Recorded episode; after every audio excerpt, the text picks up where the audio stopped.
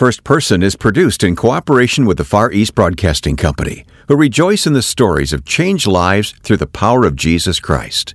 Learn more at febc.org.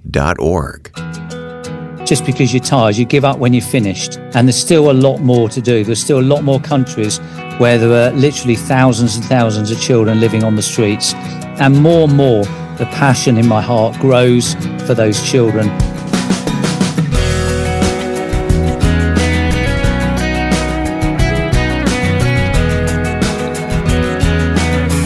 He moved from England to Guatemala with almost nothing of this world's goods. We'll find out why and what has been accomplished as you stay tuned now to First Person. Welcome, I'm Wayne Shepherd, and coming up, you'll meet Duncan Dyason. First Person is a series of interviews with people from all walks of life who are serving Jesus Christ with their lives. We enjoy bringing you a new story every week, and over time, we've spoken with hundreds of guests. Each and every conversation is online for listening anytime. Just go to firstpersoninterview.com and click on the red Listen Now button to scroll through the list. firstpersoninterview.com. All right, let's meet this week's guest. I briefly met Dunc Dyason a few years ago when he stopped in Chicago, and I was immediately attracted to his story. He'll explain his ministry to street children. First, we go back a few years to our previous interview then he'll join us for an update in the second half of this program recorded just recently. And there is additional informational links to his ministry at firstpersoninterview.com. Guatemala is a very interesting country. Um, it's, uh, it was the, originally the capital of Central America, and I was drawn there because of a television program I watched in the United Kingdom back in 1991. Television program was called "They Shoot Children, Don't They?" Oh, it's kind and of an ominous title. It well, uh, it captured my attention. The red text came up on the screen, and I'd never heard about the situation of children living on the streets before. But not only were they living on the streets of this Central American country, mm. but they were being hunted down by police, tortured, and killed just because they were seen to be a nuisance. Mm. Up until this time, you didn't have any awareness of this as a as an issue. These street kids had no idea that street children existed. The millions of street children. There were over, according to UNICEF, then there was over 100 million children living on the streets of cities all over um, the, the, world. And and and to, to hear the statistics of 5,000 street children living in this very small Central American country, Guatemala, was quite shocking, but then harrowing to watch this documentary unfold and to see the children and how they were living and how they were being uh, literally just hunted down, um, just like vermin. Yeah, but you watch this television program. How do you know what to do next? I mean, you had a heart to do something. What what did you do? Well, I didn't really know what to do next because I was I was I was in shock really, um, but then I started to investigate um, the the organisation that I'd seen on the television at the time, and also I bought a couple of books about street children. I started reading, and I was really challenged by um, the the plight of the children, but also to see how this organisation was trying to help them um, in, in in all sorts of ways, providing them homes, uh, offering them protection, uh, offering them services on the streets to try and keep them alive and keep them safe. Mm-hmm. And you feel that God was the one who was prompting your heart to follow this thread. Well, I knew very clearly at the time that something was happening within me. Uh, it wasn't until I went back um, and just spent some time praying about this and then uh, went to meet my minister. Um, and I had a very good relationship with him. I'd, at that time, i had been working with him for four years as his youth pastor. Mm. We'd got on really well, almost like really good friends. He still comes to visit me now. And um, he he was chatting with me, and I said to him, Look, I've got to tell you something that's really close on my heart. I saw this program and I told him about the program, and uh, he said, "I saw that program as well. Isn't it? Is wasn't it horrific?" And I said, "Well, I really feel, and this was the hard bit. I really feel a tug to go and to get involved." And uh, he was just silent. I'm thinking, "Oh my goodness, he's going to be really angry with me." And he said, "He said, isn't that amazing?" He said, "Because uh, after I watched that program, God just said to me." uh, as I was praying with my wife that night, he said, God's told me that Duncan's going to come to you. No way. And he is going really? to, he is going to be called to this ministry. And so you are called to serve him. And uh, he told me this, and I almost broke down in tears. And so he said, I, What I want you to do is go back home and uh, find out how much a flight is to Central America. Uh, we'd love to send you there as a church just to see, just for a couple of weeks, to see the organization, to see what's happening. And that just started a whole chain of quite miraculous events hmm. that led to the place where I am now, living in Guatemala. And you didn't have all the support in the world behind you. You just went. I think you told me yourself in a backpack went to Guatemala City. I had nothing. I had we had no money at all, and uh, so moving there and, and make I'd made contact with this organisation Casa Alianza. They'd invited me for this two week tour. I went with a friend of mine from church who'd also seen the program, and uh, when I went round to him, um, he I was saying to him, this is what I'd like to do. I'd love to go out to Guatemala. And uh, he said that he was praying for me that night of that television program. And he said, as I was praying for you, God said, get yourself ready to support Duncan. that is powerful. And so he said, what I want to try to do is if you if you're going to go out to Central America and live there, I want to be the one that raises the money for you.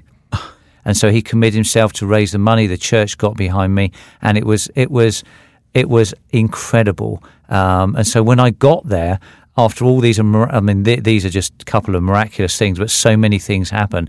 I thought incredible things are going to be happening now, mm. you know, yeah, um, because God has really called me. Okay, that was how many years ago? Uh, that was 27 years 27 ago. 27 years ago. So after all these years, and we'll talk about all that's gone on in those intervening years, but after all these years to look back on that, that is a clear, compelling call from God in your life.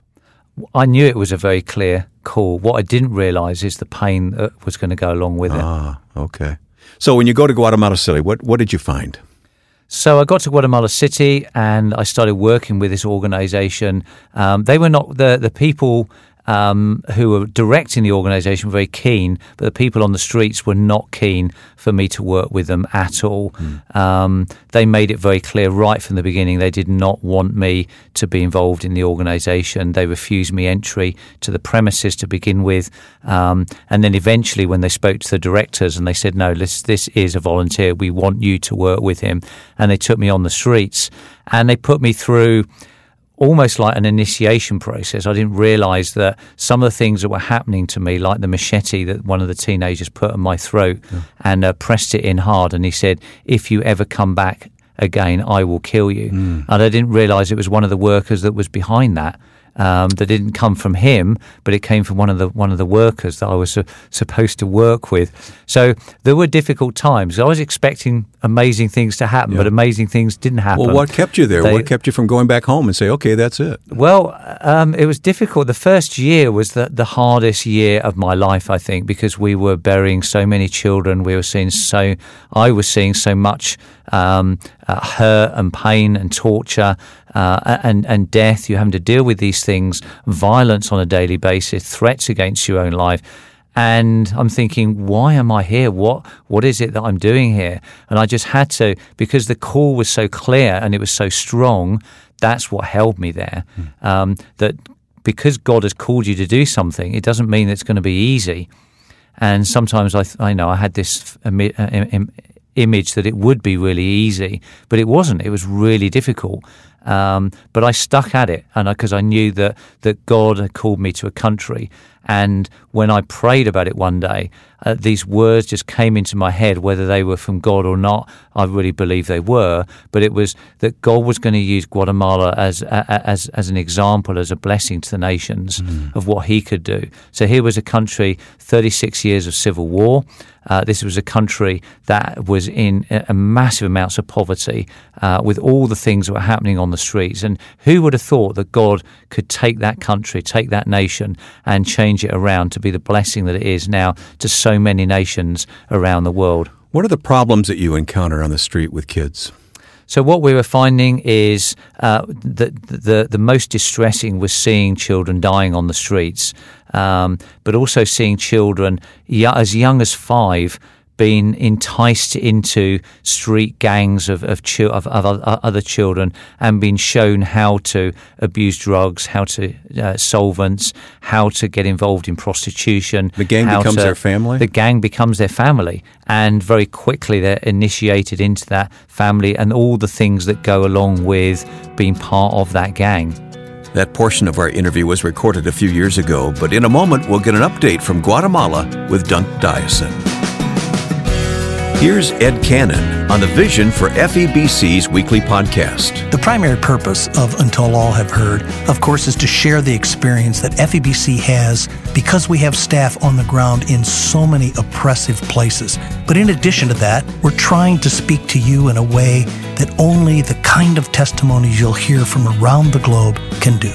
Discover how the gospel is making a difference around the world. Search for Until All Have Heard on your favorite podcast platform or hear it online at febc.org.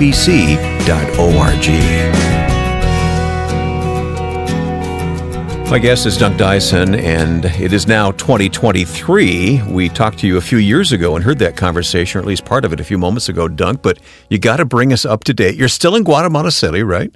I'm still here, Wayne, still working away. Over 30 years now, being here. Wow, is that right?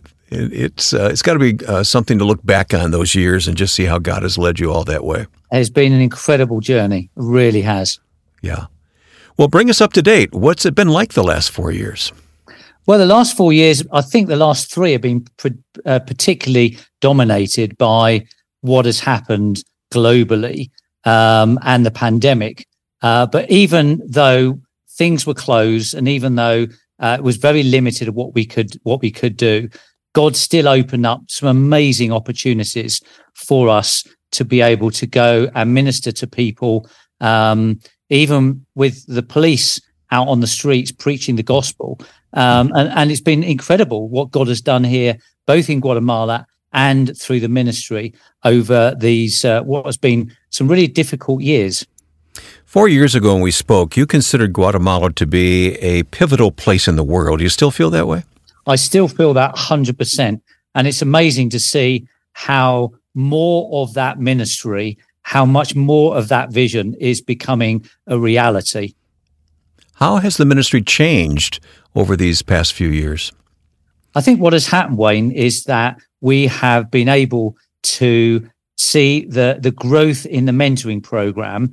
And as we've reached to more children and young people that are at risk of street life, targeted them uh, with the mentoring program, putting a caring, consistent adult in their life, a Christian that is with them to help them, pray with them, support them, and uh, just to see how they have made really, really good decisions. For example, one of the things that we know that uh, that national statistics tell us here that 67% of children make it through to the end of junior school, and uh, the majority of those children drop out uh, whereas those that go into the mentoring program, that number rises to 98% of wow. children that make it through to junior school, but also 98% then go on to secondary school and to college as a result of being in the mentoring program.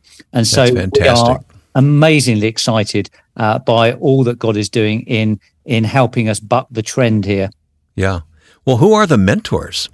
So mentors are local uh, Christian people from local churches here. They're all volunteers.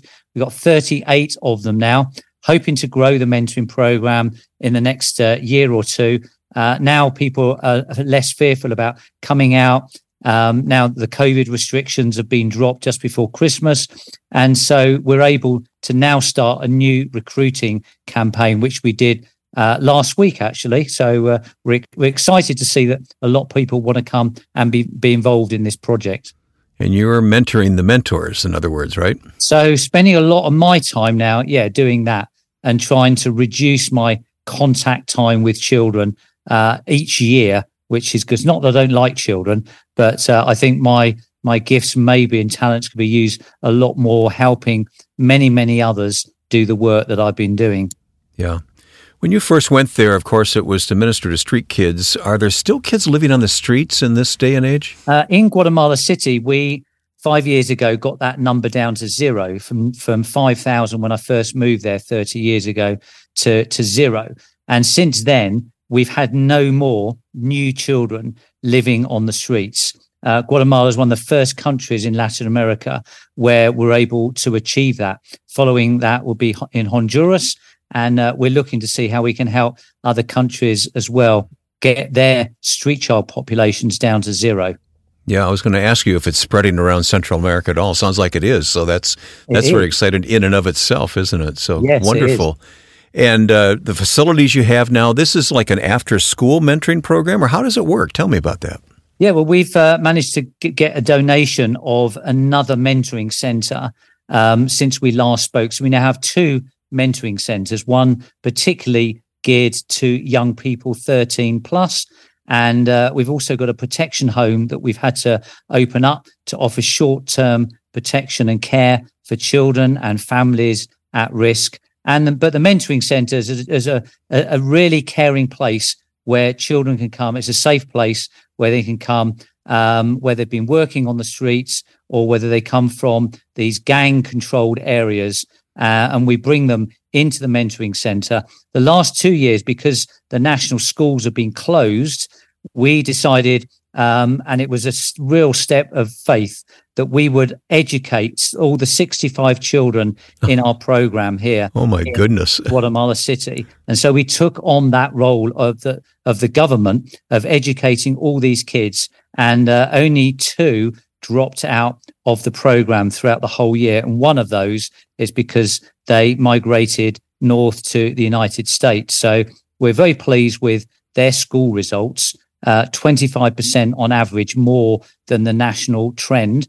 Um, and then now the children are going back into the national school system. And so our centres are turning back into mentoring centres rather than schools. And this is all gospel centered. It's the love of Christ that compels you to do this.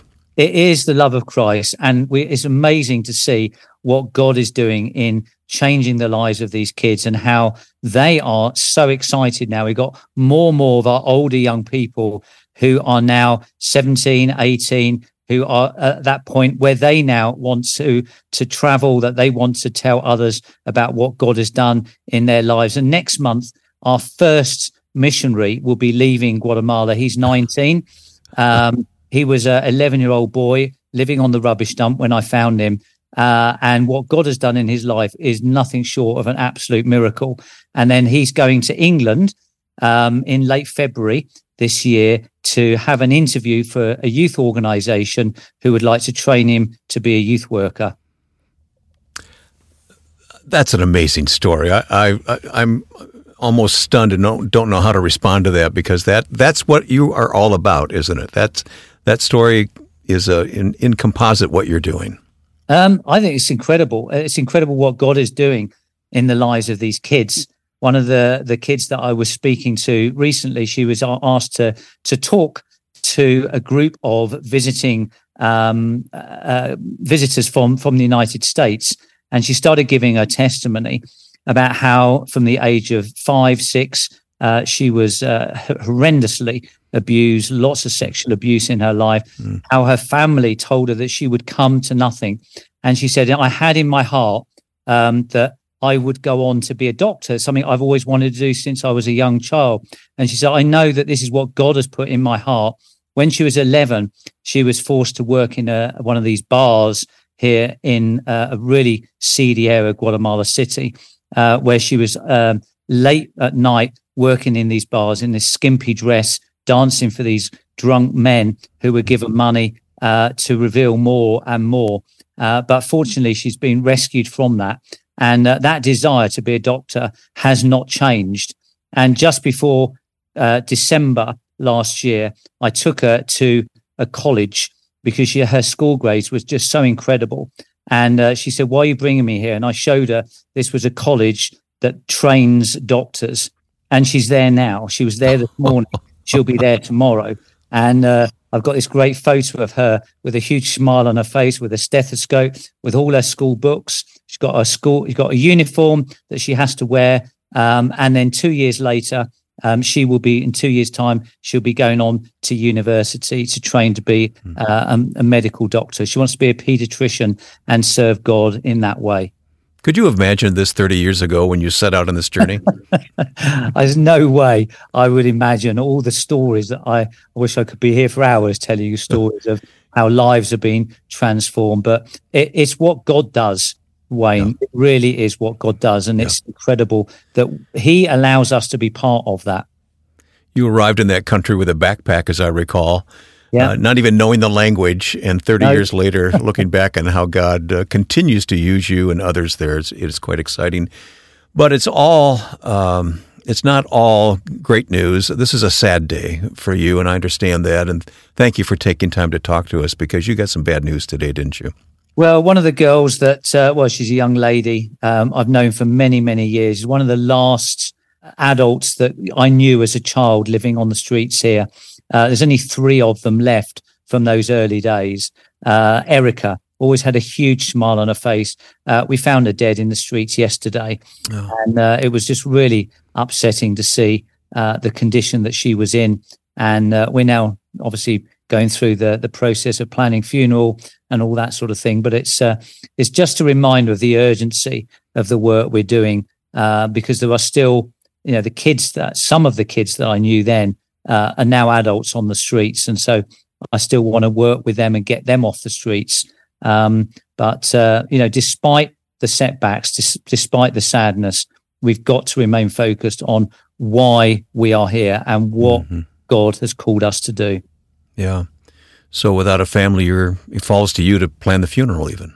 Yeah, we have to do everything. We have to. Um, sometimes we have to be the people that pick up the body and take the body away. Uh, but uh, we're now trying to get the body released from the morgue. Uh, we have to find somebody, uh, anybody that's got the same surname as her that can come with us and we can claim her body. And then we can um, do the whole thing of, of, of a wake overnight and then burial the next morning. So hopefully in the next couple of days, uh, we'll be able to lay her to rest. Well, God bless you in that effort, Dunc. You going to keep doing this? Yeah, yes, sir. I'm I'm here to the end. Um, you know, someone said, you know, you don't give up um, uh, just because you're tired. You give up when you're finished.